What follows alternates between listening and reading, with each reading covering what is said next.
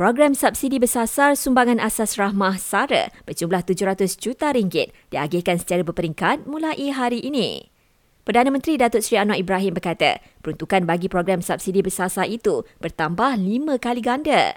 Jelasnya, kenaikan itu membolehkan kerajaan memberi manfaat kepada 700,000 orang berbanding sekitar 200,000 tahun lalu. Bagi program SARA di Semenanjung Malaysia, RM100 sebulan akan disalurkan kepada isi rumah dan warga emas tiada pasangan yang layak, manakala RM50 sebulan kepada yang bujang. Dalam perkembangan lain, Datuk Seri Anwar Ibrahim sahkan beliau telah kemukakan nama calon Yang di-Pertuan Negeri Sarawak baru kepada Yang di-Pertuan Agong. Rakyat Malaysia mengeluarkan wang di ATM luar negara boleh dikenakan caj pengeluaran yang tinggi sehingga RM148 bagi pengeluaran sebanyak RM1,000. Menurut agensi kredit antarabangsa WISE, Argentina dan Chile antara negara yang mengenakan caj pengeluaran tinggi iaitu masing-masing 14.8% dan 6.3%.